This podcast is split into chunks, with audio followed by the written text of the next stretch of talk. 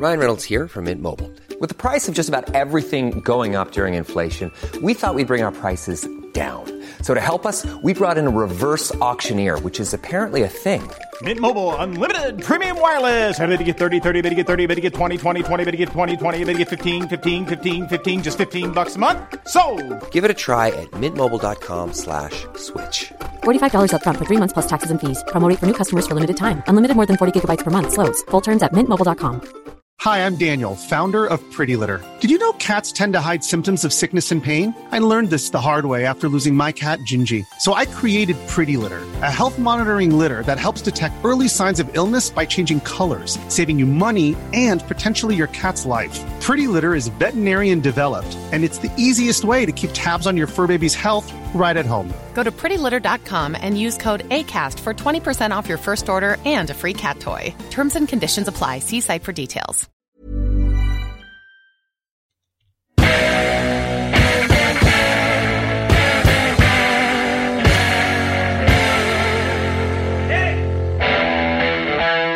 Welcome to Soccer Morning on World Soccer Talk.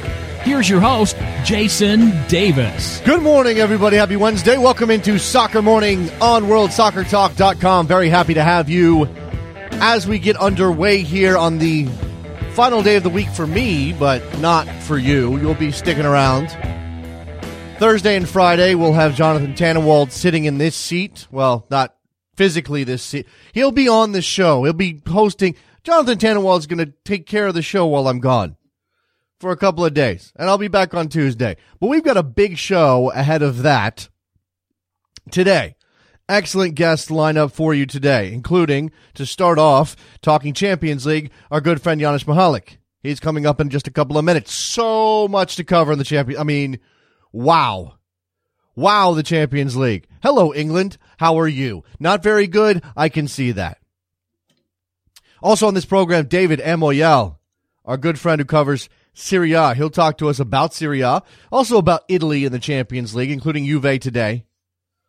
And perhaps England's woes will be Italy's gains in terms of Champions League spots. Perhaps. We'll get into all of that with David Amoyal. That's at 940 a.m. Eastern Time. Okay, let's go. Janusz Michallik is awaiting. So let's hit the news before we do that and talk Champions League. Well, I'll start there. I'll start with the results and set the stage. Barcelona 2, Bayer Leverkusen 1. 1 nothing to Bayer Leverkusen before Barcelona made their comeback. Sergio Roberto and Luis Suarez with the goals. Obviously, they were missing Lionel Messi and they lose Andres Iniesta to a hamstring injury as well. Not a great day for Barcelona despite the win for various reasons. Papering over some cracks perhaps against Bayer Leverkusen. Bate Borisov 3 2 winners at home over AS Roma. We'll talk to David about that one. Arsenal, home losers to Olympiacos. That's right, Olympiacos. Wenger burned by his decision to start David Ospina, who gave up an, a, a terrible, terrible own goal that eventually turned out to be the game winner. Olympiacos uh, gets the win at the Emirates. Um, Bayern Munich, 5 nothing over Dynamo, Z- uh, Dinamo Zagreb. Excuse me. Robert, uh, Robert Lewandowski continues his amazing form and scores a hat trick in that game. FC Porto, 2 1 over Chelsea. Jose Mourinho goes back to Porto and loses. He dropped several big names for this match in a bid to shake things up, struggling Chelsea squad, talking about there not being any untouchables in this team, and it didn't work. It did not work. Maccabi Tel Aviv losing to Dynamo Kiev 2 0 at home. Lyon losing 1 0 to Valencia. Zenit St. Petersburg 2 1 over Ghent. Today's schedule, bunch of games today. Astana, Galatasaray. You have Malmo against Real Madrid. Shakhtar Donetsk hosting PSG. CSKA Moscow hosting PSV Eindhoven. Manchester United trying to get something good going for the English sides against Wolfsburg at home at Old Trafford.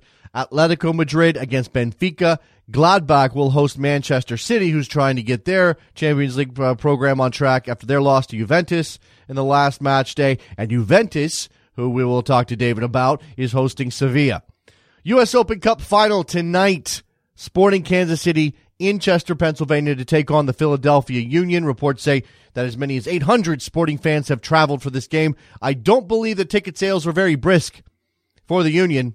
So this might not be the most well attended U.S. Open Cup final that we've seen, but it will be broadcast on television in high definition on ESPN2 at 7 p.m. Eastern. Reports have suggested, speaking of the Philadelphia Union, that they will hire Octavio Zambrano as their first technical director. Octavio Zambrano, of course, the former head coach of the Galaxy and the Metro Stars, last coach, uh, last coach and technical director for El Nacional in his native Ecuador. This is a guy with uh, the second uh, highest winning percentage in league history as a manager, and now he looks to be stepping into a, a, a technical director role for the Union. They've desperately needed. They've been uh, going on this search for a quote GM or a technical director or a sporting director, whatever the title happens to be, for more than a year now. Nick Sakiewicz talking very much about finding somebody to run the program. This is this is a good hire if Sakiewicz stays out of the way. If Sakiewicz allows Zambrano to do his job, this could be to the benefit of the Philadelphia Union. I think Union fans should be encouraged by this report. I'm not sure it's official yet. We will let you know when it is. Guillermo Cantu, Secretary General of the Mexican Football Federation, says that Jurgen Klopp turned down an offer or turned down a an approach to be the Mexican national team manager. Obviously, Mexico looking for a replacement for Miguel Herrera. They have hired Ricardo Tuca Ferretti as a, a temporary manager. Uh, interim maybe is the is the right tag. He's coaching club. He's coaching country. He'll take this uh, this Mexican team into the U.S. showdown at the Rose Bowl in Pasadena. Rumored candidates for the Mexico job have been numerous, and they've included Marcelo Bielsa, Juan Carlos Osorio, Jorge Sampaoli, Gustavo Matosas. So we, uh, uh, Matosas, we don't know exactly where things sit right now with the Mexican national team head coaching position. They seem to be going through uh, an immense Rolodex of names. Many, many names are getting phone calls or approaches or have been rumored. It seems like it, it seems like every week we've got a new candidate for the Mexican national team job. Uh, we'll see if uh, they get this done. Uh, probably not ahead of the USA Mexico game, of course, which happens a week from Saturday. By the way, let me remind you or let you know, I will be uh, doing Rabble.tv with Jared Dubois for USA Mexico. That should be fun. Saturday night, October 10th, 9.30 p.m. Eastern Time. Russia's 200, 2018 Cam, uh, World Cup preparations, excuse me, are running into trouble with the country's sports minister saying that four host cities are well behind on construction uh, of accommodations for players, coaches, and officials. Now you think, okay, players, coaches, and officials, that's not a lot of people. They can get that done. Uh, well, there's also reports that say that only five of the 11 cities so far have enough accommodations for supporters as well. So the fans who may travel to Russia may find it difficult to find a place to stay. We've had previous reports of, of uh, Russia looking to put people into campgrounds and the like. It's uh, it doesn't seem like this is coming together very well for the Russians. They do have a little less than three years to be ready. Let's hope that's the case. Let's hope they stamp out the racism that seems to be rampant in Russian football and Russian society. How about that? Let's do that. Let's take a break, as a matter of fact. Janusz Michallik will join us. We'll talk all of the Champions League in just a couple of minutes. Don't go anywhere. Soccer Morning, WorldSoccerTalk.com. Facing the crowd, you're talking too loud.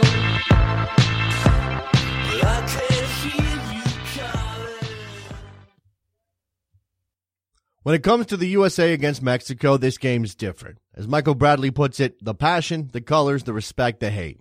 Soccer Morning listeners, I'd like to invite you to join me and Jared Dubois this Saturday for the USA versus Mexico broadcast on Rabble.tv at 9.30 p.m. Eastern, 6.30 p.m. Pacific. With Rabble, the concept is simple. All you have to do is tune into the USA versus Mexico game on TV – press the mute button, and then head on over to rabble.tv to listen to me and Jared on your desktop, through your iOS Android app, or through your mobile browser.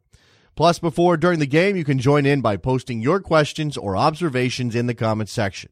Or why don't you create your own broadcast? Call one of your team's games. It's easy. Sign up for free today. Try it out. Join me and Jared this Saturday at 9:30 p.m. Eastern for the USA versus Mexico on rabble.tv where it's your team and your call.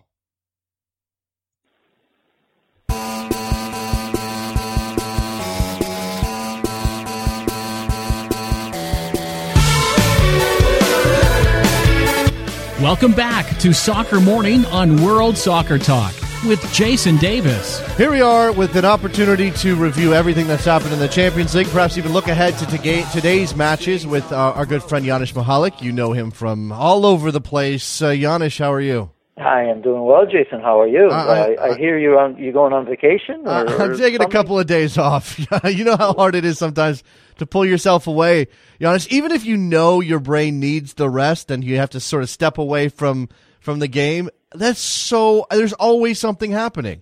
It's impossible. I, I can't. I, I can't believe, first of all, that you need vacation from such a great job you have. this is you know? true. I mean, it's, it's, serious. You know, a couple hours of work and uh, unbelievable. I mean, you can say what you want. You can talk to anyone you want, and you need, need vacation from that. Christ. Shh, stop, please. all right, so let's uh, let's talk Champions League. Uh, um, obviously, lots of uh, lots of discussion about the, the, the English teams yesterday. Arsenal, Chelsea, both losers. I, I, suppose I have to start there. We'll get two other teams going today. This is also compounded by Manchester City losing at home to Juventus from a winning position on the last match day. And uh, obviously, Manchester United is, is, has been fine to this point, and maybe they're the savior of, of English football. But what's in general, what's going on? Well, I mean, again, I mean, there's so many theories. Uh, I suppose uh, you know everybody says you know it's, it's different in, in playing in Europe. I think there's a lot to be said about that. You know, the narrative, uh, uh you know, in the past, I guess, Jason, uh, was the British players didn't know, you know, it was just different, right? But I mean, if you look at these teams, there are hardly any British players. Uh, the problem, of course, is the tempo of the game, and that's the issue because, uh, you know, even players that come uh, from abroad, from continent uh, to, to to England, I think they forget how to play properly. I really do, and it, it's not necessarily their fault, uh, Jason. Right? No. I mean, you get thrown into this high tempo game that even though probably their brain says, well, you can do it differently, but the supporters won't allow you to it. You know what I mean? Mm. They they throw number forward because that's what what, what the game dictates in England. That's what the, the that's what the uh, uh, fans want. Can you imagine? You know, Arsenal or or Chelsea. Yeah, well, Chelsea does that from time to time, but any of the teams kind of you know taking the foot off the pedal and knocking the ball sideways and backwards. Uh, you know, as you need to at times in yeah. the game, right? Because sometimes you can't just overcommit going forward. And we've seen it with Arsenal how quickly they got caught uh, by uh, by Olympiacos after after scoring, right? Uh, it just it, it, you know it's this naivety of, of of playing certain way in England, and then you go to Europe, you have to do it differently. So uh, I, I think a lot of it has to do with that. And you know, other fact is is you know with Chelsea, I mean uh, they've never been in a situation like this. Yeah. Jose Mourinho is scrambling. Let's face it here, and he's picking a fight with his players, which which he has the right to, by the way. I had no problems with him leaving certain players, uh, you know, behind and not starting the likes of Hazard, and you know he's done it over time. He has that right. But the bottom line is, and Jason, you and I know that because we've seen them here in the preseason. I've commentated some games, even against that Red Bull Two game. I mean, you know, people say, well, it's it's it's a friendly, they don't take it seriously, but you could see some problems here. Look, the bottom line with Chelsea is that Jose Mourinho did not prepare his team properly for the season. Because mm. at first, in the first couple of weeks, we said, well, Hazard hasn't been playing well, Cesc Fabregas. You know, this is not just one, two, or three players not performing. This is almost the entire Chelsea team that's not performing. And there's only one reason for that early in the season is that somewhere out there, Jose Mourinho did not get it right in terms of preparing his team. Yeah, you know, like the, the, the overarching discussion is, well, England is bad in Europe or England is bad in the Champions League, and I guess that's true. But I, I, I think it's important, as you've done, to sort of pick out these individual cases. Chelsea is Chelsea's problems are these problems, and they've obviously been there for the for the entire beginning of, of their season. Arsenal's problems are Arsenal; those, those are not new Arsenal problems. They're just uh-huh. they're they're the same ones, and we're seeing them again in the in the Champions League. Janusz. Yeah, I mean, uh, you know, with Arsenal, it's just simple. I mean, you know, Arsene Wenger can tell us all he wants. You know, he believes in his players. By the way, I would have loved to play for for for Arsenal when I was a player because you know one thing is he would love his players uh, to a fault, right? I mean, you know, how long? You know, you saw Diaby. You know, somebody like Flamini scores two goals but never plays and stays there. Nothing's asked of him, right? You know, remember they they they still have Thomas Rosicky. How how long has Rosicky been there, injured or not? Yeah, he'll pop in or or pop out you know some are out there for a game and and people will get excited again and you won't play again. So I, don't think I don't think these players at Arsenal are challenged. Uh, I mean they feel comfortable because they know that the changes won't be made, and and you know I don't even want to go back to that to the to the center of the midfield and even the back. You know Arsenal continues to neglect the the, the needs they have, they have. You know everybody's talking about you know the problem at forward, and yes one exists there. There's no questions about that. But the same problems. Look, look at this. Look how simple it can be. Look at Manchester United. I mean, we can agree or not, right? If they're still playing great, they're not playing great. No. They're in the top of the table in the Premier League, but they're not doing anything special. But look, for the last two or three years, what have we been saying, right? They have an issue when Scholes left. They have an issue in the center of the pitch. So what do they do? You know, they've had Carrick, who's been wonderful for him, but that's all they had, right? When he wasn't in the side last two years, we were complaining, how come Manchester United doesn't do it? Well, they've done it. They won and got Bastian Schweinsteiger, and they've got Schneiderlin. So between Carrick, Schweinsteiger, and Schneiderlin, they have such a core, central core, that we almost forget that still in the back they have issues, which, by the way, Manchester United still hasn't addressed, in my opinion. But that key part of the pitch has been addressed. We've asked this of Manchester United. They've done it.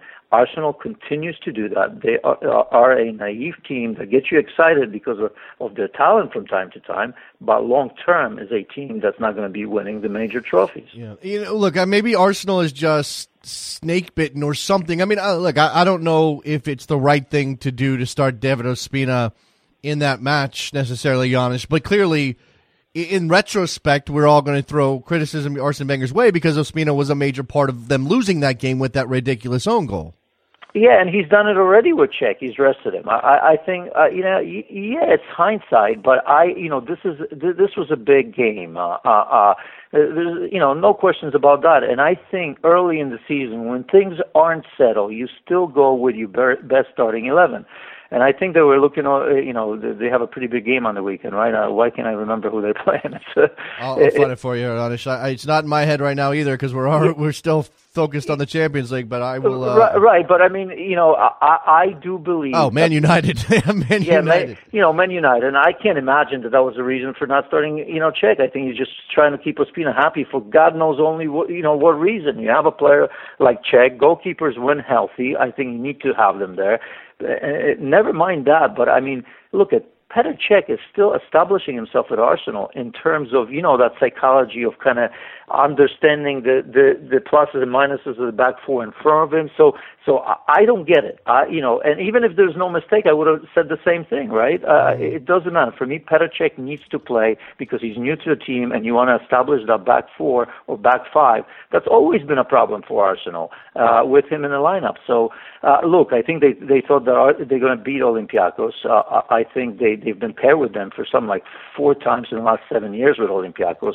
The home side usually gets a result, and I think they took it for granted. Uh, I really I really do think that they thought no matter what they throw out there, they were going to beat Olympiacos and and get ready for Manchester United and all that good stuff. But it's a mistake that's going to be costly because we all know that they have Bayern Munich back to back coming uh, coming uh, right now, and and look, barring a miracle I don't know if they, they, you know, if it's going to be all that easy for them coming out of this group. Yeah, they've, they've lost to Olympiacos and, and Dinamo Zagreb, and they're not they're not supposed to lose to those teams. And now it's obviously uh, it's obviously a major challenge. J- yeah, Jason. I mean, you just said it right there. I mean, you just said it right there. This is Arsenal.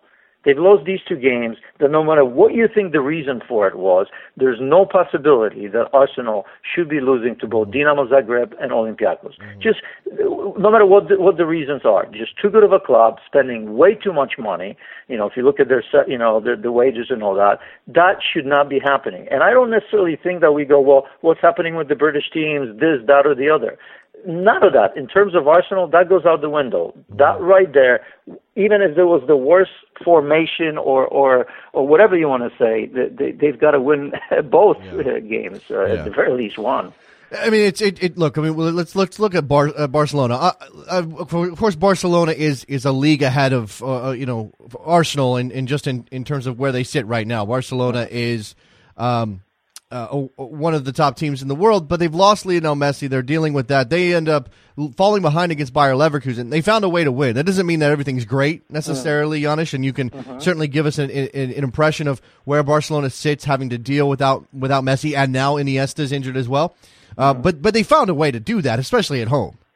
Yes, they have. I mean, there's always a little bit of luck. I mean, one-two punch, right? Couple minutes, they got it. Right. They didn't look right. There are issues uh, over there, of course, because uh, you know you can you can look at Barcelona. Here's the deal about Barcelona and Leo Messi. Look, I mean, you're always going to miss a player like this.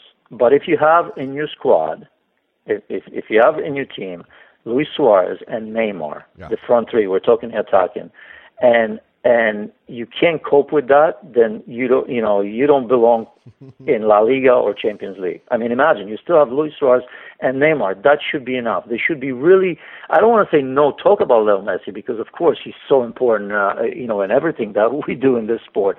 Uh, uh, but they have so much that they should be able to sustain that in the time uh, for the time being. The problem with Barcelona is that even with Leo Messi, if you look at you know their band and all that, they are very thin in depth and in quality coming off the bench. Because remember, Rafinha's out for for the season as well. So when you look at them, I would, quit. you know, this would be a good time to perhaps take advantage of that because really, I don't think that Barcelona have players coming off the bench mm-hmm. that can change the game the way normally, you know, you think of Barcelona playing coming off the bench.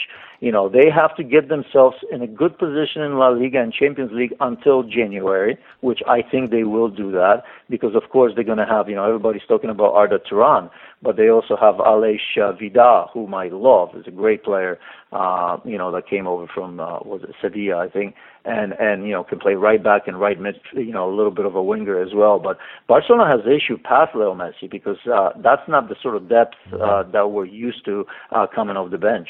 Mm. So there you go. All right, so uh, we've got Barcelona winners, Arsenal losers, uh, Chelsea. Let's come to Chelsea, and, and you sort of addressed uh, again their their start their their problems to start. Uh, Mourinho scrambling here, and and more than more than the, what the issues are in the team, and, and again, whether or not they prepared properly.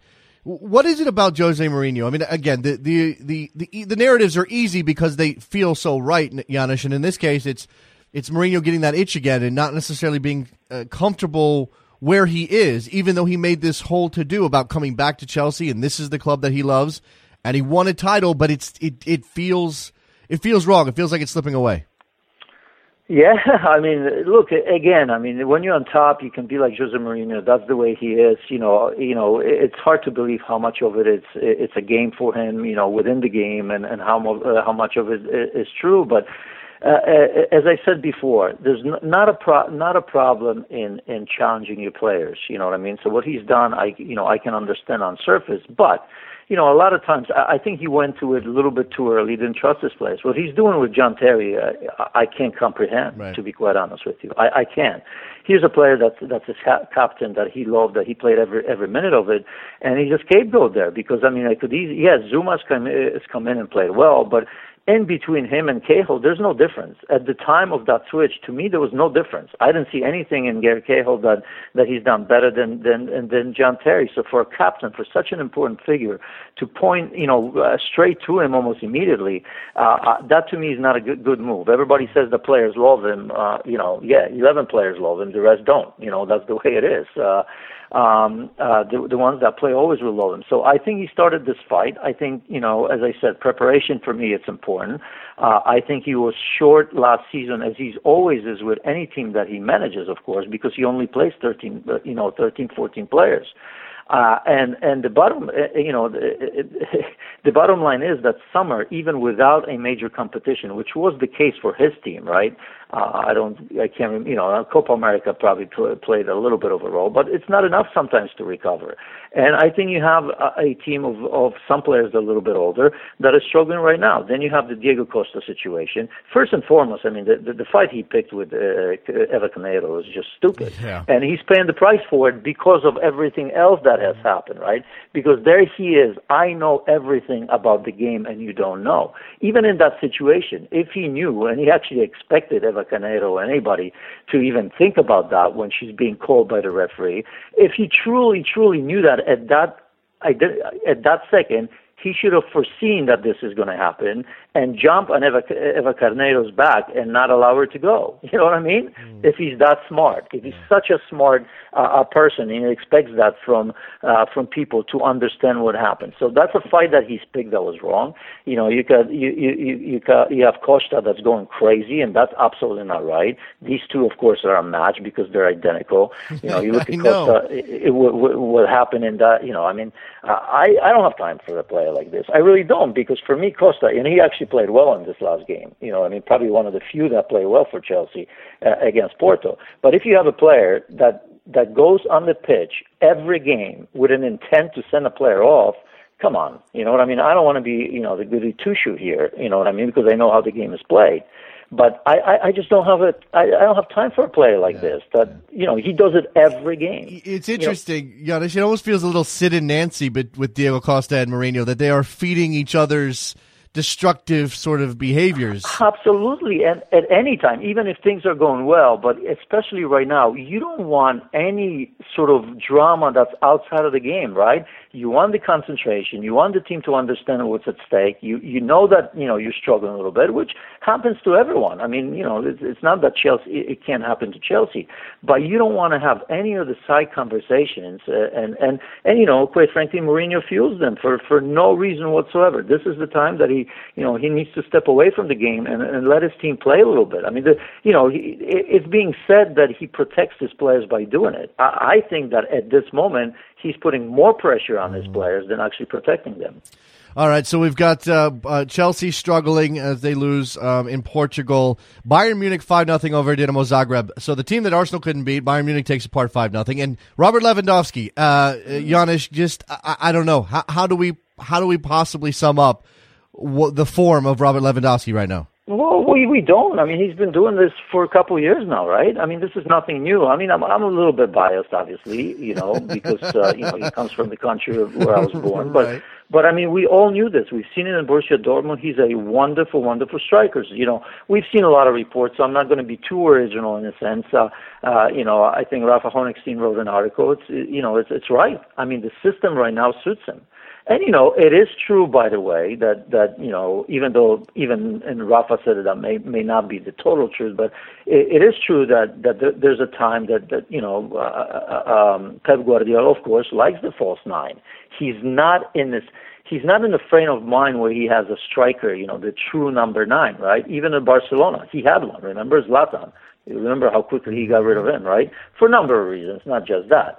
Uh, but I think, you know, he doesn't often know what to do with Thomas Muller when everybody's healthy, right? Remember uh, when when um, uh, under Jupp Heynckes, with Bar- uh, Bayern was perfect at that time. You know that that would have been a good time for any center forward, right? Because Bayern Munich are known for them. Uh, remember Mario Gomez was excellent. Uh, Amiro Klose uh, was excellent, right? Mandzukic was excellent, mm-hmm.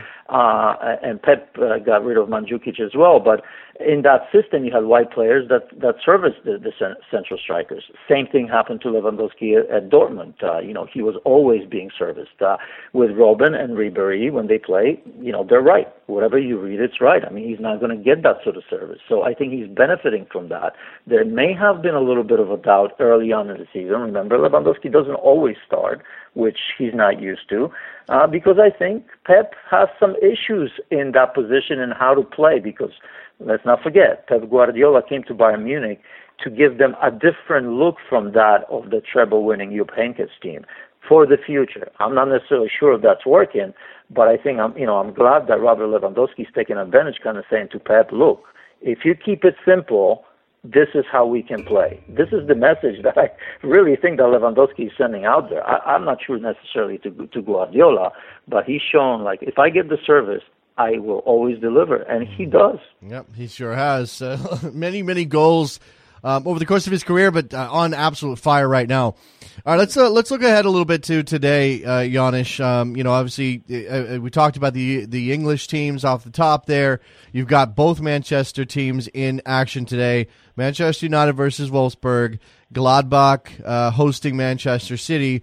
A little bit more desperation for the citizens right now. Well, yes, because I think you know a, a desperation in a sense what's happening to them uh, overall. You know, I, I think you know if you look at uh, United, they're playing a German opposition too, Wolfsburg, right? I mean, it's not all that rosy either because they lost the first game, so it's a little bit of pressure, must win, but it's at home and they're the top of the league, so that that will be a little bit uh, easier for them. Uh, but but for Manchester City you know, it, it just it's just funny because I look at that team how they started. I kind of always thought and knew that you know this is going to turn a little bit uh, uh, on them, but I, I didn't see this collapse. Uh, but look, when I don't care how big a team is. Uh, if if you don't have some key players, I, I think you're going to suffer. And you're seeing that with Manchester City. David Silva has been a big loss. I think the way Kompany has started, of course, and and Mangala, who's finally remember Mangala was under tremendous amount of pressure last year. It took him a long, long time uh, to kind of adjust to the Premier League. But I think those two finally have, and all of a sudden you have two players in the heart of defense uh, that are not there. Hart wasn't playing again, right? You know, similar situation there. There's a bit of a knock on, you know, in terms of injury with him, but Willy Willy Caballero's been struggling as we as we know it. Uh, kind of same situation as Ospina in last. Uh, uh, well, who they lose to against Spurs? I think four one. Yes. So uh, you know, so you you're taking three players you know that are so important: goalkeeper, two center backs, and you look at uh, you know not playing without Silva. I, you know, I don't want to overthink it. I, I really think that sometimes it's that simple, right, Jason? I mean, yeah. any team that you look, even the teams that you know you and I played, even if it's you know, uh, uh, you know, playing with friends. I mean, you always know who the go-to guys are. Yeah. When you struggle, you know who to find that may may be able to bring you uh, back into the game. And I think some of it you have to put to that.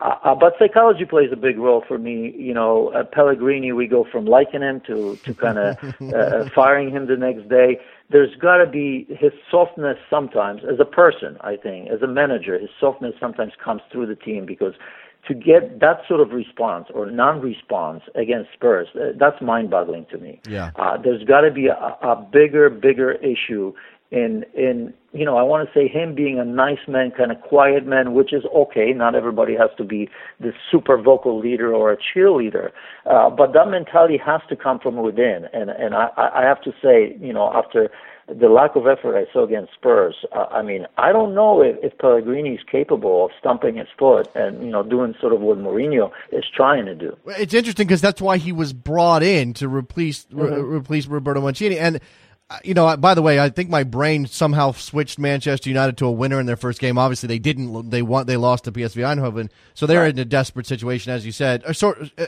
uh, reasonably desperate. Wolfsburg's going to be tough. Um, but if if Pellegrini's not the guy, then you know, are we are we on the verge of another? switch for Manchester uh, Manchester City? They have to go find somebody. I mean, is it are they going to make a run for Klopp again? Are they going to? Uh, what can they possibly do? Yeah, I mean, I, I you know, I don't know what they're going to do in the meantime because I don't know, you know, yeah, Klopp could be one. Obviously, you know, let's talk about Liverpool. Let's talk about him. You know, I mean, I think ideally, as you hear, I, I think he would want to wait for for Bayern Munich to open up. But you know, sometimes you force into the situation because if indeed, say, Manchester City comes in, uh, more so than Liverpool, that'll be a lot more enticing. You know, I hate to say that with Liverpool because I have a soft spot for them, but I, obviously Manchester City is going to be a lot more enticing in terms of what you can do and how much you can buy. Uh, you know, he may because look, you know, Pellegrini. I mean, if they go out again like this, I mean, it, uh, it, uh, you're going to have to start thinking about making a decision. As I said, I mean, if you when you had Mancini, he was tough. He wasn't necessarily, you know, very, very loud, but I think you need a little bit of a cheerleader sometimes. You know what I mean? Sometimes you do need somebody out, out there that will motivate you. Uh, you know, his their personality may just do it. You know what I mean? So I, I wouldn't be shocked to see that. Look, I mean, if if, if City lose to mention Mönchengladbach, uh, you know, uh, look, I mean, no English team has ever uh, uh, uh beaten Gladbach in Germany. Mm. Um, you know, I you know I look, I read some notes, uh, you know, a long, long time ago. Actually, Gladbach um, knocked out Manchester City from Europa League. Just just so you know, but that's too long ago to even bring it here. But uh, I think I wouldn't be shocked to see a change at City because it's just you know it would be another failure in Europe. Uh, you know, you you having a team that you know it's not collapsing yet, but after that perfect start, what was it? Five games in in Premier League yeah. with you know perfect record, no goals conceded. You're seeing not just losses, but but the, the sort of effort against Spurs. I mean, that team was dead. You know, there's nothing or nobody, no leadership on the field and no leadership of the field to change to change that. Then you got to kind of all the old stuff comes back, right? Because the questions went away because of that perfect start. But now people are saying, okay, you know, is this sustainable? Obviously, you know, uh, Pellegrini hasn't been able to sustain any of that, and especially in the Champions League, which is, you know, it's got to be a priority for Manchester City. Of course, they want to get back and win the Premier League, but they've done it already. I mean, this team spent money and is built to be the best in the world. I mean, uh, I imagine that this is the idea of the ownership that's spending that money, that they want to get the name of Manchester City globally to be on par with that of Manchester United, and maybe the old teams of Liverpool, Real Madrid, and Barcelona. And until they do something special in that competition, uh, um, you know, that's not going to happen. Yeah, I'm not even sure if it's ever going to happen, right? Mm-hmm. Uh, so, so you know, you look at this this Manchester City, who's been continuously failing in in in in in, in Champions League, and you know, remember in the beginning we were sort of saying the first year or two, well, you know, they're paying the price because they're, they're, you know, they don't have the experience in Europe. Well, how long are we going to be saying that? I mean, they've yeah. been in Europe now for four or five years, yeah. and they've spent more money than anybody. So, so I wouldn't be shocked if, if, if look, if if if they were to lose in Gladbach, I, I think you know. Th- there should be some panic there for sure. Yeah, it, it's uh, again the, the the overarching narrative is oh what's wrong with English teams, but again I think this is individually each one of these teams has a very specific situation that is affecting them. Um, J- Jason, just quickly here, and the bottom line, you know, because we have this little bit of a narrative, right, on this side of the pond against the other side of the pond, and and I, you know, I, I'm not really in that fight for the most part. You know, it's a friendly banter in some way uh, but you know, the, there is always, always, and it doesn't have to be America. This is what people don't understand because I come from Europe, and there is always you play against English teams, you want to beat them for those yeah. reasons, yeah. and those reasons are sometimes just what we often talk about. It's you know, we are the best. Premier League is the best. England, you know what I mean? Yeah. And I know that, that there's a lot of English folks, you know, people that we know in the media. They know that that's not the case. But if you go, you know, how else you explain Dinamo Zagreb, right? I mean, they you know, I mean, it's it's impossible otherwise.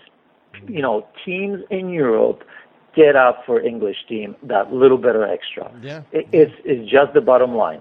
Very, very, uh, very astute point. Janusz Michallik, go follow him on on Twitter. Uh, Janusz Michallik is uh, one of the best broadcasters out there. I love having you on the show, Janusz. Thanks so much for the insight, and I'm sure we'll be talking to you through uh, the rest of the Champions League campaign. Thanks, Jason, and uh, I hope you have some you have awesome places to go on your vacation. and uh, we'll be listening to you on Sirius uh, Sirius Radio soon enough. There you go. You can also hear Janusz And thanks Sirius to World Soccer Talk, of course, because you know I'm a big fan. Absolutely. There goes uh, Michallik. Good stuff from him.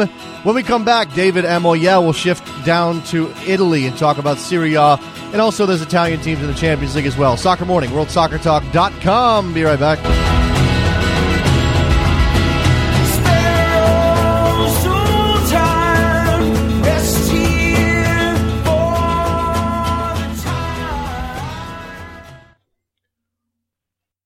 When it comes to the USA against Mexico, this game's different. As Michael Bradley puts it, the passion, the colors, the respect, the hate.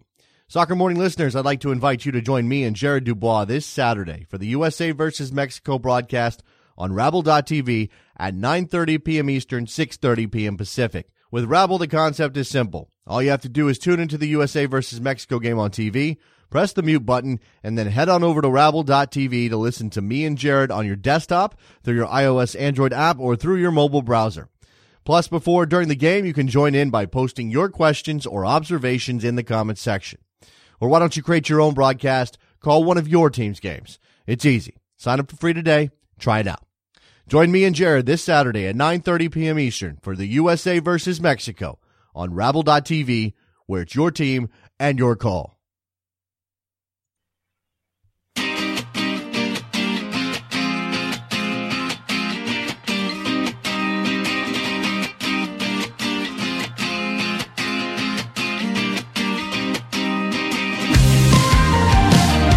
Welcome back to Soccer Morning on World Soccer Talk with Jason Davis. Uh, we are back on Soccer Morning. We're going to turn now to Italy, Serie A, Italian leagues, and the uh, Italian teams in the Champions League, rather, with the uh, the man who has more uh, copycat accounts than anyone else I know, David Amoyal.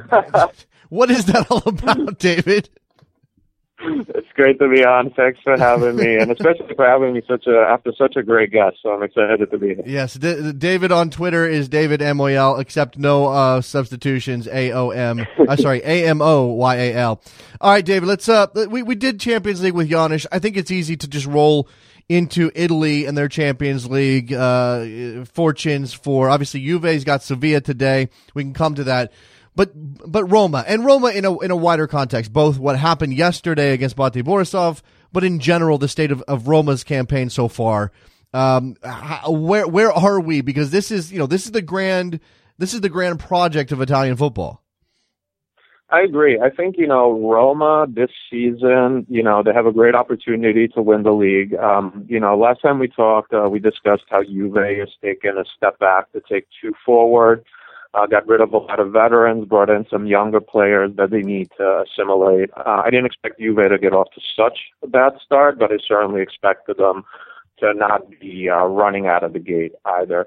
So Roma, you know, has a great opportunity to win the league title. They've been off to an okay start, uh, nothing great. I think they've been really hurt by injuries now. Uh, Dzeko, I think, was a superb signing for them even if he hasn't scored really much, uh, he really brings a lot to the table. They haven't had a central striker like that in years. Uh, I think Roma too saw Juve taking a step back, and they made some sacrifices on the market. They brought in Salah, who was sensational at Fiorentina. They decided to keep Iturbe after all. Um, you know, they sold some players that weren't really on their squad last season in Bertolacci and Romagnoli, and they kind of financed uh, their camp their acquisitions by that.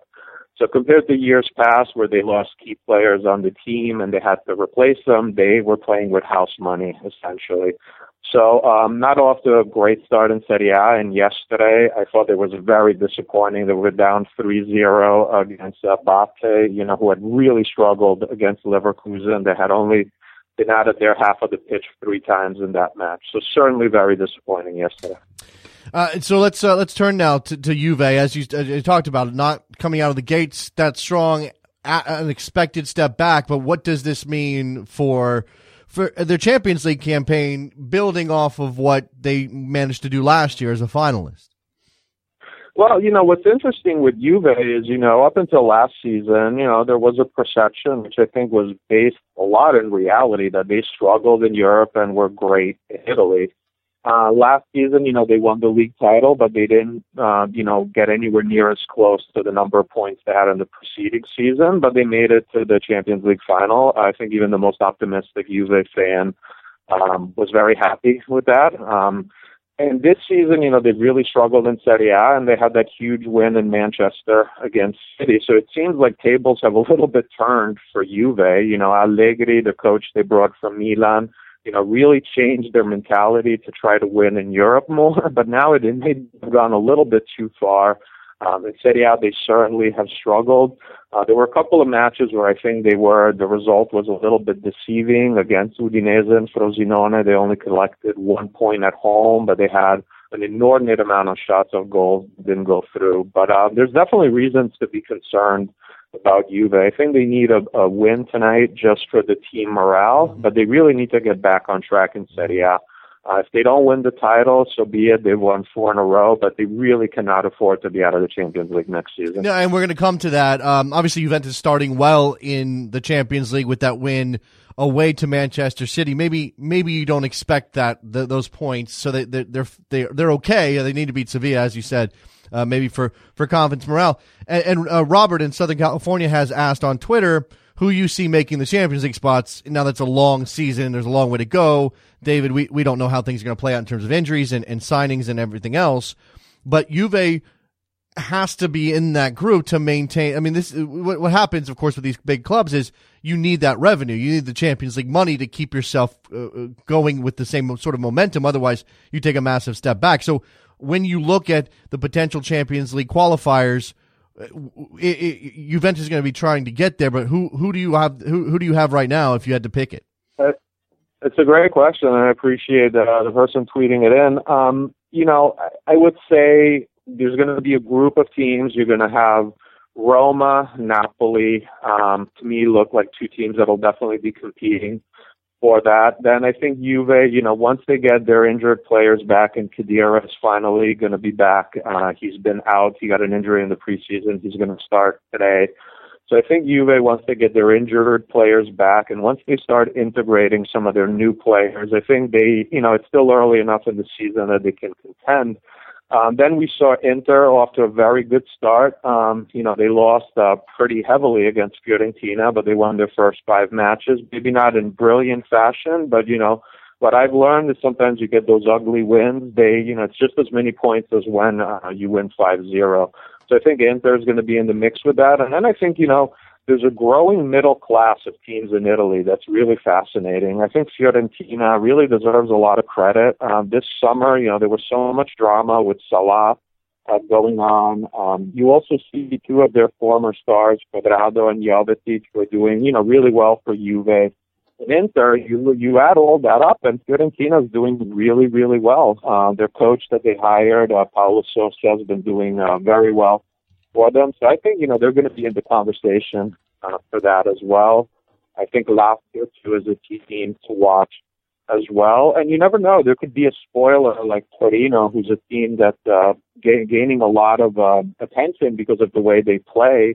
Uh, so I think there's really this interesting growing cl- middle class of teams in Italy, and I'm going to write about that later this week. And there's also Sassuolo, who's a team that plays a lot of Italian players in offensive style. Uh, their big star is Domenico Berardi, who was really a player to watch. So I think it's going to be a really fascinating season in Serie A. There's really a lot of parity. It kind of reminds Yeah. me a little bit of what we see with the NFL right now. Not a dominating team, Yeah. uh, but a lot of good teams competing. Yeah, it seems it seems as though there is sort of this uh, this group of teams who are all relatively close together, and and obviously with Juventus having taken a step back, I think I I mean from an outsider's perspective, not not necessarily invested all that much in Serie A, I can say that I think it would probably be good to have a new champion this season.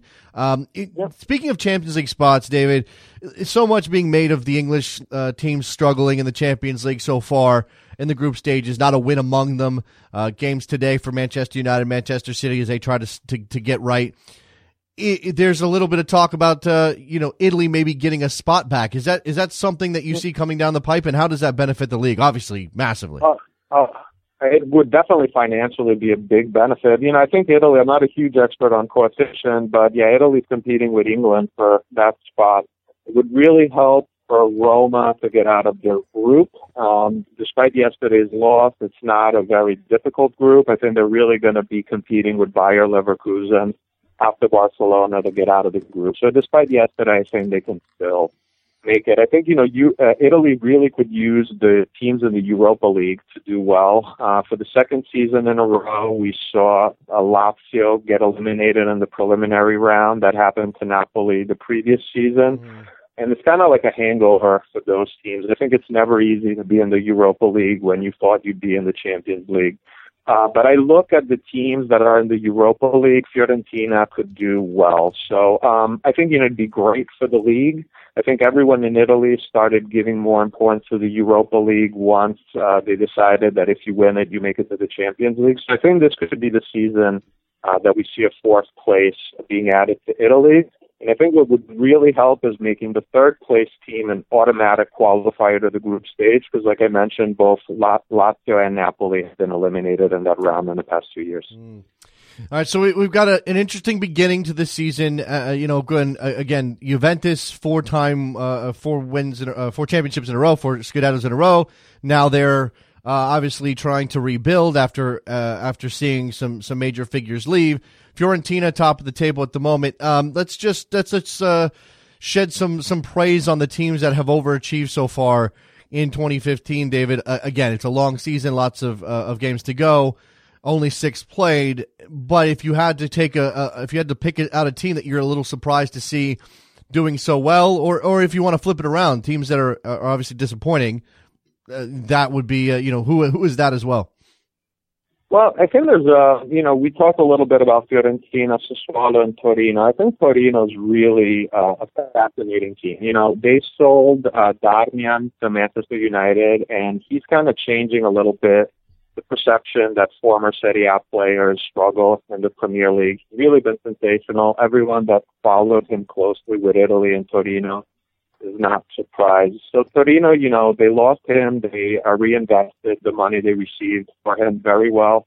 They got this midfielder Baselli, who used to be on Atalanta, who's been off the sensational start for them. Um, they kept their defense, their two center backs, Glik and Maksimovic. Uh, Maksimovic's been but he's a very good player. So they're a very interesting team. They have uh, veterans up front. They have Quagliarella and Maxi Lopez, you know, the good strikers. Um, so Torino, you know, in years past, they had sold Cerci and Immobile, and they have kind of been bust since they left Torino. I think Torino really has one of the best coaches in Serie A, uh, Giampiero Ventura. He's kind of an old school Italian coach who really gets the most out of his players. So I think, you know, for a casual Serie A observer, uh, someone who maybe would like to try a new team on FIFA that might be fun to use, I would uh, recommend Torino. All right, David. The the state of and, and, and I always do this. I'm a big picture guy. I can't help it. The state of Italian football. Uh, we've talked about the Champions League spot. Uh, that would obviously be a big benefit financially. But in in terms of the general finances, uh, we've seen you know seen struggles in, in clubs um, mm. with major problems and disappearing. And, and, obviously, we know infrastructure in Italy has long lagged mm-hmm. behind the rest of Europe.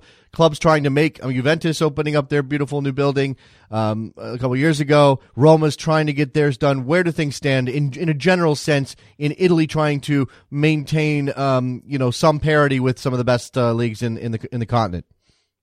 It's a really great question, and it's, uh, it's a complicated answer. I would say, you know, uh, clubs in Italy have historically found very good formulas to acquire players. You know, uh, the formula of buying, uh, getting a player on loan with option to buy, and then uh, now we see some new two-year loan deals with forced option to buy that Italian clubs trademarked, and now other clubs, Bayern, use that formula to acquire Coman from uh, Juve. So I think, you know, there's been a lot of uh, creative accounting, for lack of a better word, and it's possible that it's going to come back to bite some of these clubs.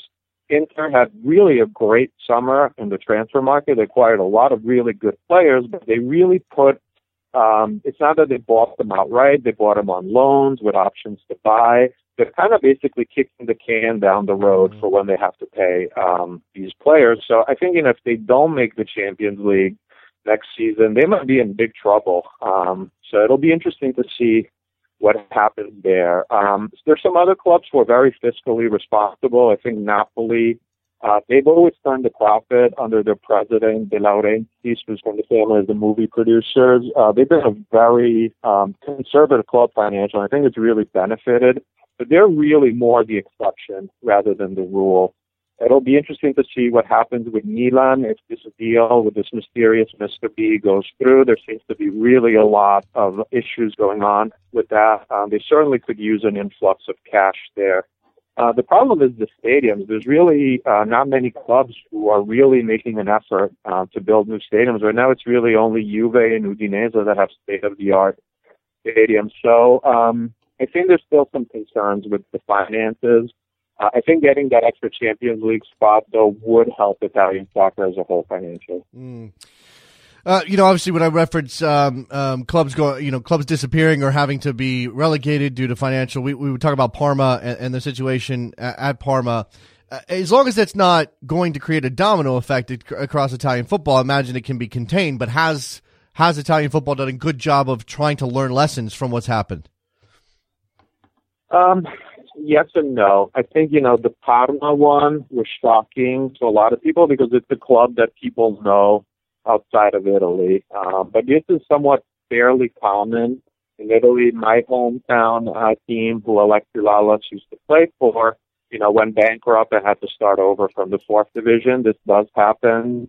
Not saying frequently, but it does happen here and there. I think, you know, in Italy, they're trying. I think the Parma thing might have been you know, a moment where maybe clubs are going to change that attitude. I think the fact that now there's so much um, looking at what's going on with Milan and this deal with Mr. B is a sign that they don't want another Parma to happen. But I still have a little bit of concerns about that. Um, I think, you know, Italy as a whole needs to make a, a commitment to be a little bit more transparent financially with the clubs. Mm. Um, uh, when we when we talk about um, about AC Milan, you did mention to me before we came on the air that uh, Kevin Prince Boateng may be making a, a, return to AC Milan. We know um, we we know about uh, Mario Balotelli and the continued struggle to figure out his talent and how to make it come good. It, it, where do things stand right now with uh, with AC Milan? To me, Milan, good or bad, is always the most fascinating club in Italy. They're definitely the most entertaining, and I think they're the most uh, fun uh, club to write about. So I think, you know, this season, what was very positive about Milan is they finally spent a lot of money uh, in the summer. They were the club that spent the most uh, net sales wise, as uh, Wenger would say. So uh, they spend the money. I think the jury's still out if uh, they spent the money well, but it's certainly an improvement from getting guys on loans and free transfers. Um, Balotelli so far has been playing pretty well for them. Uh, I think uh, there's a little less pressure because he's not expected to be the savior and a full-time starter. And I think they're kind of taking the same approach uh, with Kevin Prince Boateng. Uh, he's back training with the team today. Uh, he can't sign with them until January. He's still under contract with Schalke, but um, it looks almost sure that he'll be a Milan player. Uh, his agent is someone that works a lot with Milan, so I think he'll be part of the team. You know, he had been linked to MLS for a little bit, uh, but he's been in Milan a lot, so I think he'll join the team in January. Uh, Milan, though, will continue to be really an enigma to me, you know, three coaches later, I don't see a big improvement from Allegri. I think Mihajlovic is a very good coach. Uh, let's see though if the personnel that they spent a lot of money on this summer can really elevate the team though. Mm. Uh, David, since I have you very quickly before I let you go, uh, looking at the, the, the, the game, the list of games for this weekend, if you had to pick one, where should people turn their attention? I think uh, Milan Napoli is going to be a great match. Um, Napoli had a great performance against Juve. Uh, I'm a huge fan of their coach Sarri, who was at Empoli before. Uh, I think what we saw against Juve was really the blueprint of what his teams do. His teams play very compact. Uh, they put a lot of pressure on the opposing team, and the other team has possession, and they're just very creative offensively. I think Higuain has been an absolute joy to watch. If I had to say who the best player in Serie A is right now, I would probably pick him and Insigne is having really a strong comeback from his injury. Um, Milan, you know, is going to be desperate for points. Uh, their executive director Galliani already went to the training session yesterday to tell the team that they really need to do better after all the investment. So that's the game that I'm really going to be uh, watching for. It's the late Sunday game. Uh, so I think that's going to be a really good one. Gonzalo Higuain the uh, one of the best players in Italy at the moment, and yet can't get into the Argentinian uh, Argentinian national team. D- David Amoyal on the Soccer Morning with us talking Italy. David, uh, great stuff as always. I'm sure we'll be talking to you very soon uh, about developments um, in Italy, uh, both Champions League and within the league. Appreciate the time. Great, thank you so much. And just one last thing, you know, we're starting to cover a lot more MLS on our website. Uh, we're really trying to introduce the league we have a lot of readers, you know, in Europe, uh, outside of the U.S. So if any of the listeners are interested in contributing, uh, please contact me. My Twitter account is my email address. I'm sure you're not contacting one of my impersonators, but contact me, and I'd be very happy to talk to you there you go. So da- thanks again, Jason, for having me on. You're welcome, Dave. David Amoyal, A M O Y A L, on Twitter, all all together. You'll figure it out. Gianluca Di Marzio is the website. As David said, they're covering MLS uh, more and more. All right, here's an opportunity for us to go ahead uh, and uh, step aside and uh, get back on the air and talk to you guys. If I can just find what I'm looking for on my uh, little button thing here. Phone lines will be open for however long they need to be. So call us up. Soccer Morning, WorldSoccerTalk.com. Be right back.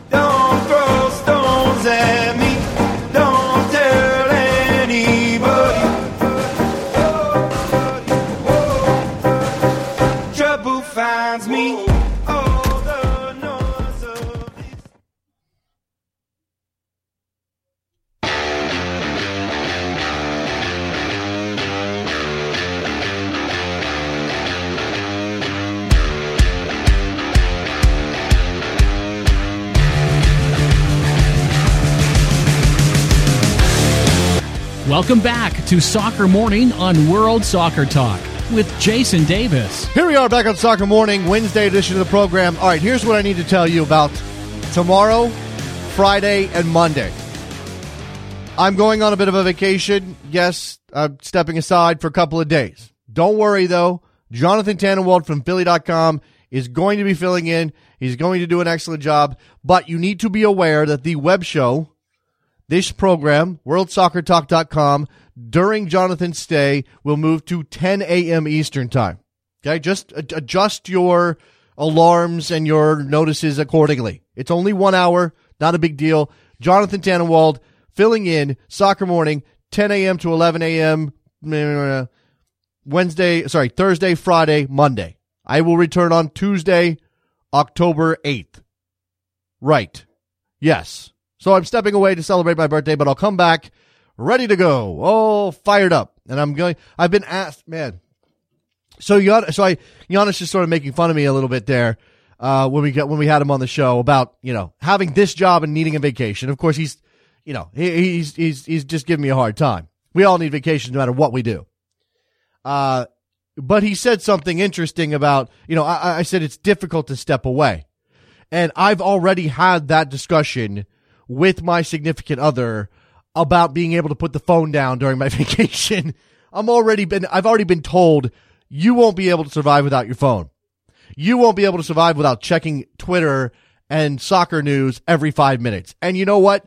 She might be slightly right. And I'm going to, it's going to be difficult it's going to be hard. It's going to be like taking a pacifier away from an infant.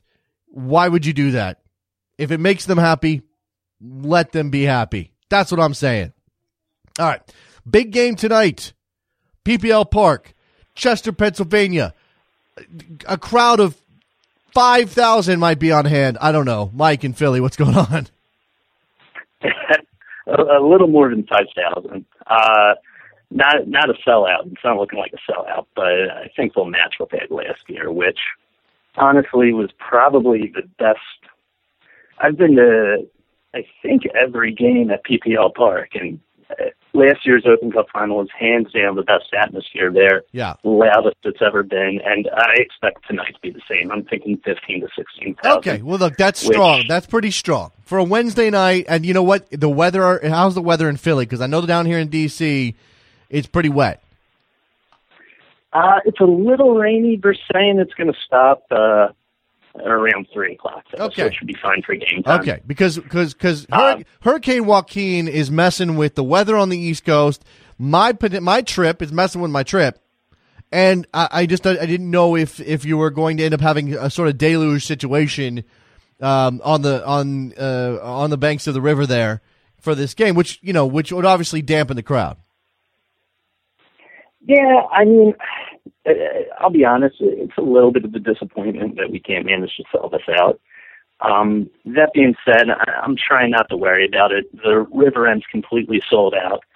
Uh, last year's as jam packed as I've ever seen it. This year is probably going to be the same. Uh, so I, it's going to be an amazing atmosphere, regardless of if it's a technical sellout or not. Right, well, everyone who's there wants to be there. Mike, what's it, what, what's interesting? Magnitude. What's interesting about the state of the Philadelphia Union, and I've seen this argument made. I hate this argument. I hate the we need to lose to get better argument. I hate it when it's brought up with the national team. I, I just hate it. I think it's ridiculous. No fan should ever buy into the idea that a loss is better for their team than a win.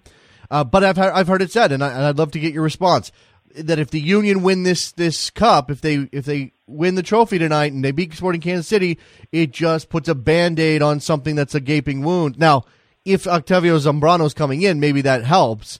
But if if you buy, do you buy into the notion that winning only gives the the current regime, um, you know, more ability to sort of ignore the problems?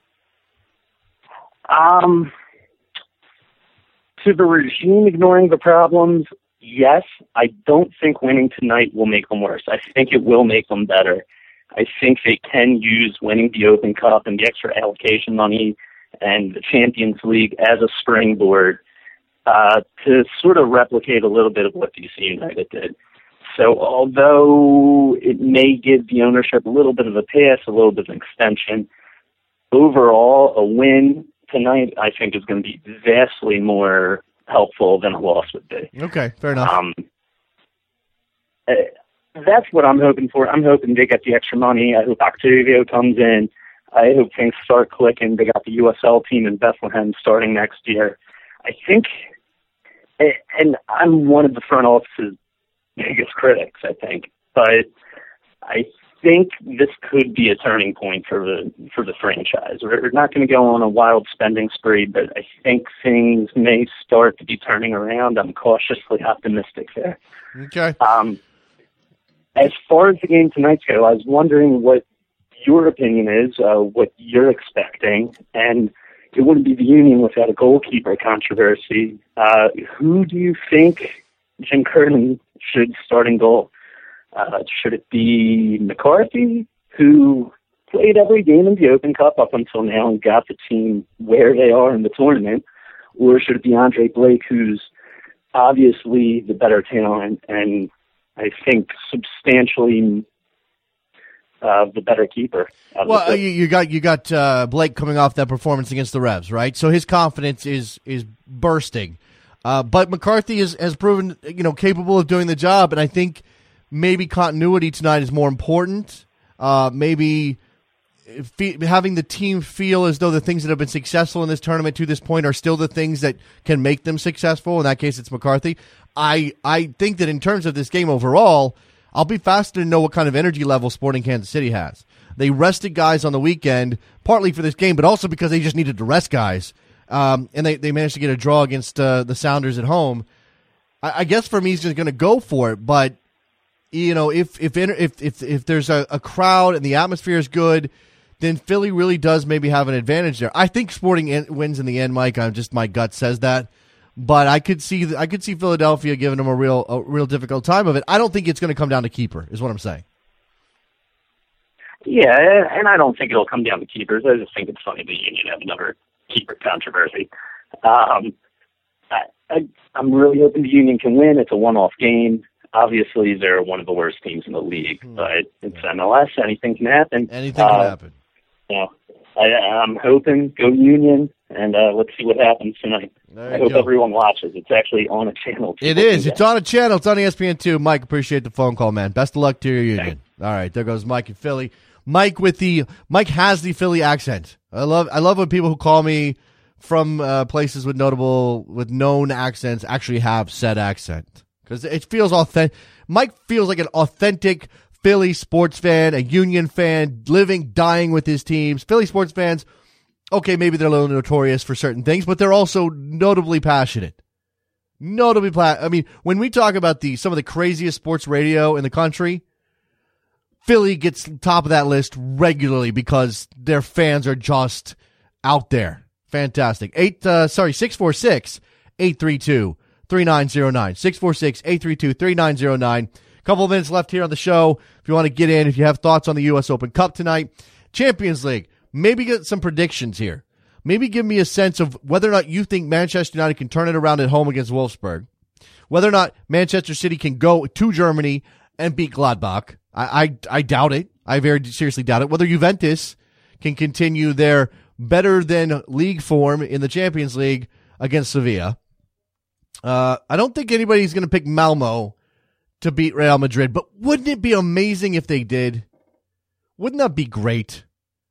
We could have a we could have like a Swedish themed party on this show when I got back if Malmo could re- beat Real Madrid today. You got Astana and Galatasaray. I imagine that's the game a lot of people will not be paying much attention to, but it could be interesting. Uh, CSKA Moscow and PSV Eindhoven. Eindhoven off the win over Manchester United. They have to go to Moscow and take on CSKA. You have Atletico Madrid, who right now in uh, in La Liga are uh, somewhere down seventh place, I think, right now. Does that sound right, Trev? Uh, La Liga standings. Let me just Google said standings. Oh, they're in fifth place right now. So Atletico Madrid um, today uh, against home against Benfica. Uh, so uh, we'll see how they do. Um, Diego Simeone and company do in that particular match. 646-832-3909. I am I am picking I'm picking both German teams to win. No, I'm not picking. I'm picking Manchester United to win at home.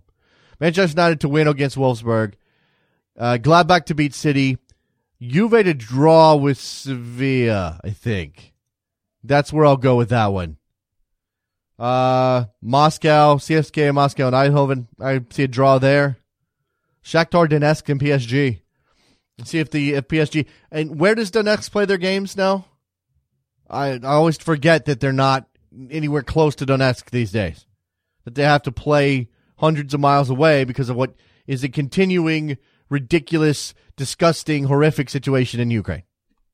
Just thought I'd throw that in there. Not political commentary. I think we can all agree what's happening in Ukraine is fairly ridiculous. All right. Speaking of uh, U.S. Open Cup final, it is great to have it on ESPN2 tonight. I'm ecstatic that we get a an actual major television broadcaster in HD showing this game. I am aware that uh, uh, Taylor Twellman and I think Adrian Healey are going to do this game via remote. So they're going to, or not via remote, like, uh, but they're going to do the game remotely, probably from Connecticut. And that's, I, don't know that that says anything about the U.S. Open Cup necessarily, or if it's more about ESPN. Janusz, you know, things, Janusz Michallik came on the show today, and before we got on the air, we were just sort of, yeah, yeah, talk about the industry a little bit. And it's a, it's an interesting time for the, for the industry. Not that I want to go into some details, and I don't have much, to be honest with you. There you go. But if you want the U.S. Open Cup to matter, if you're ready for the U.S. Open Cup to take the next step, you got to watch, and you got to tell other people to watch, and you got to you got to get we've got to get momentum behind this thing. If the if the U.S. Open Cup is going to take a place among the more important tournaments, the more important competitions, if we want the teams to take it seriously earlier, you need to watch. Got to make this into a big deal got to turn this into a game that's got actual interest behind it. I don't remember last year's final very well. I don't. I apologize for that, but I do remember Sporting Kansas City and uh, and Seattle at at Sporting Park with the penalties and Eddie Johnson. I do remember that game. Eddie in Brooklyn, what's up, man? Hey, what's good? Just figured I'd bother you one more time before you went on vacation. Bother me, man. Bother. Go ahead. Uh, yeah, who was the who was the Union fan that called in just before? Mike from Philly. Mike from Philly. All right, so kind of, you know, people saying that they don't want the Union to win because it would mask like bigger issues. Yeah. It could it could serve as a turning point because if you remember when DC United were going through the worst season anyone has ever seen, they ended up beating RSL, and people were worried about what they were doing in CONCACAF Champions League, and then they just turned around and had the best, worst to first anyone has ever seen in yep. the league, and actually performed pretty well in CCL. Yeah. So, and Mike mentioned that. Mike mentioned that as a possible. I mean, that that's got to be the hope, and I think that's why, if you're a Union fan, you want to win the game because guess what? What's the point of the game? To win trophies. Just you don't you don't ever yeah. pass up a trophy. Uh, that that was what I meant when I said I don't believe in it at all. You you never pass up an, a, a trophy. I would want the United States to win every trophy possible, whether we ever play good soccer or not, Eddie. I don't care. I mean, I don't care. I don't care about good soccer. I care about trophies um, first. I mean, if you can get good soccer and trophies, yeah, more power to you. Uh, so yeah, so we'll see what happens with the union. They they could use it as a springboard, definitely. Yeah, uh, the main reason I'm calling those Champions League. Okay. I noticed there's a, there's a there's a new narrative now surrounding Premier League teams. Yeah. That apparently that the Premier League is now so competitive that it's draining the Premier League clubs, and that's why they're not performing well in the Champions. I, I don't think that. I mean, I wouldn't buy that for a second. No. No, I wouldn't either because then if you're telling me that, then you're telling me that the Premier League wasn't competitive when Chelsea won it. The Premier League wasn't competitive when Manchester United won it. Like well, the look, Premier League I mean, was, it's quote unquote always competitive. Right, right. Well, it's clear, Eddie, that there's more money in that league now, and that is driving I guess, improvement of these sides, and it's making it tougher on the top side. But this is also about mismanagement at Manchester United during the Moyes era and the failure to to strengthen their team. They finally done so, but now they're still kind of, you know, they're still getting into the Van Gaal uh, era. This is about Jose Mourinho losing his grip on Chelsea. This is about uh, Wenger having lost his grip for a long time on Arsenal, and it's just, you know, again, not strengthening. They didn't sign an outfield player during the during the window this is about Manchester City not having the mentality. Again, these are individual issues for me, not necessarily about, oh, England's so hard. Of course they can't compete. Bullshit. Sorry. Sorry. No, uh, my main thing is, I just, like I've been saying this for like the last two seasons. Premier League may have the best you know, one through 20 in the world. But when you compare their top five or even their top six to the other leagues, it, it, it, they don't compare. There, there's there's no elite team in the Premier League. As much as people want to look at a Chelsea or a City, where would they finish in La Liga when you look at the top three in La Liga? Yeah. Uh, where would they finish? And you know, just, I just don't think that they're they're on they're on that level. And Spain specifically is just the top five in Spain. I don't think any any other league in the world can match it. Sure, sure, sure. And look, I mean that that matters. I think obviously parity is better for the overall story of the season. If you're if you're not if you don't necessarily have a team in that mix, uh, the Premier League's going to be more interesting to me if everybody's beating everybody else for the time being than if Chelsea was running away with it or City was running away with it, Eddie. So I mean, it, it, you know, it's different strokes for different folks. Here's my thing though with the parity thing. The Premier League doesn't really have parity. That's a myth. No, I know. The same three teams win it every single year. Oh, I, I, I'm aware of this. Yeah, yeah. I mean, it do, it doesn't in terms of the championship, but you could argue that you know five through tw- twenty, any of those teams can beat any of those other teams on a given day. Now that again, that that doesn't. literally, but that, but that doesn't mean anything if the same team wins it every year. No, no, I agree. I agree. I'm I'm just saying that. I'm just saying that in the narrow window of parity that's possible in England, they've gotten a little bit more of it recently. But it, it still doesn't mean it's, as you said, it still doesn't mean it's parity. Yeah, because look at the top of the table right now, Manchester United, one of the three teams that have won it in the past ten years on first. Uh, if it's not them, maybe it'll be City, one of the other of the three teams who have won it, but that'll end up winning it. And then maybe, you know, Arsenal's not going to win it. Tottenham aren't going to win it. Chelsea, if they ever got their stuff together, might win it, but it's going to be one of those same three teams, just like it is in La Liga, just like it is in uh, the Bundesliga, well, not maybe not the Bundesliga, but just like it is in Serie A. Um, even in Serie A, Inter Milan were atop the table, and they're one of the same three teams that have won it the past 10 years. Yeah, so let's talk yeah. about parity. Like even MLS, like if people want to talk about MLS's parity, if the Galaxy win it again this year, you can't tell me about parity in MLS. Yeah, yeah, uh, yeah. I mean, th- you'd have to split things up, playoffs. and- Yeah, and I understand. Eddie, I got to run. Appreciate the call, though, man. All right, man. Have a good vacation. All right. There goes Eddie in Brooklyn. I want to squeeze in one more call uh, because Nick in Toledo has been patient. What's up, Nick? What's going on, Jason? How are you? I'm very well. I, I believe, Nick, you were the one that told me what's today's like International Podcast Day or something. It is. It is International Podcast Day. I'm so excited about it. I took the day off of work so I could call into your show, man. Oh, that's amazing. I, I don't know much about International Podcast Day, but it sounds awesome. Uh, so yeah, celebrate. Yeah, let's all have a podcast party. I don't know what that means. Whatever. What's on your mind well, it's a good day because you you got International Podcast Day today. Plus, my Red Devils, Manchester United, uh, playing a home game in the Champions League, and they need to bounce back after a, a difficult loss in uh, against Eindhoven. But I think they'll b- bounce back today against Wolfsburg. Yeah, I think they'll probably win at home uh, against Wolfsburg. Um, you know, overall, the state of that team, you know, they're first, they're in first place, but uh, but as we just kind of outlined with Eddie, no, nothing seems con, con, confirmed in the Premier League right now. Nothing feels solid. Nobody feels like a like a like a good team, like an elite team. No, I, I agree. I think the the Premier League's down clearly when you see how they're playing in Europe. Uh, that's definitely an indication. But I, hey, you know where this team has been the last three years, I'll take top of the table at this point, Jason. Okay, fair enough. Uh, you feeling good about uh, about their prospects of staying there, though? Well, defensively, they haven't really given up many goals. I, I think when you look at the the scoring records in, in the league this year, I, I don't. They're one of the top teams as far as goals allowed. Uh, It's pretty low. Um, the question is always going to be with this team who's going to score goals, and now they've got Anthony Marshall uh, scoring goals, and they they needed a striker up top, and, and they put Wayne Rooney back at the number ten spot, which I think he's much more comfortable at. And we, we still haven't even seen Memphis really click on and, and do something in the Premier League. Once he gets going, if he gets going, watch out. Yeah. By the way, I like the way you said that. Anthony Marshall. Anthony Marshall sounds like a cornerback from USC.